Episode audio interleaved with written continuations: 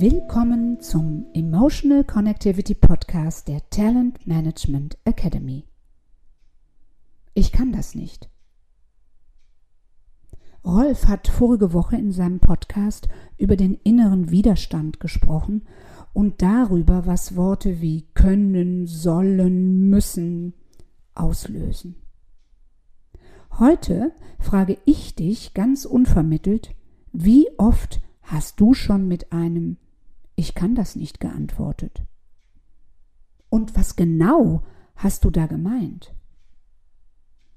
Lass uns da einen Augenblick nachforschen.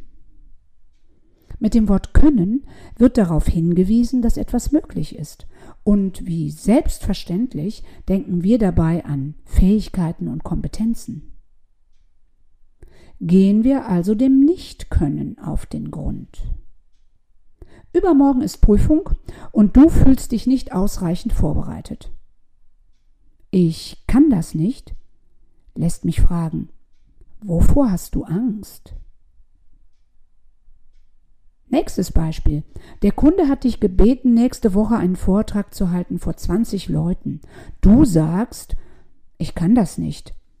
Stell dir vor, du könntest es. Wie wäre das? Letztes Beispiel. Deine Freundin hat sich gerade getrennt und beklagt sich ständig bei dir. Nach zahlreichen Gesprächen denkst du, ich kann das nicht mehr hören und meinst stattdessen, ich will das nicht mehr hören. Fazit, ich kann nicht, kann vieles heißen. Wenn du dich oder dein Gegenüber hinterfragst, wirst du zum aktiven Gestalter und gehst der eigentlichen Sache auf den Grund. Die Art und Weise, wie du fragst, hilft dir, Informationen zu sammeln, Bedeutungen zu klären und Wahlmöglichkeiten zu eröffnen. Also dann, los geht's und achte in der kommenden Woche mal darauf, in welchem Zusammenhang du oder andere Menschen ich kann nicht sagen.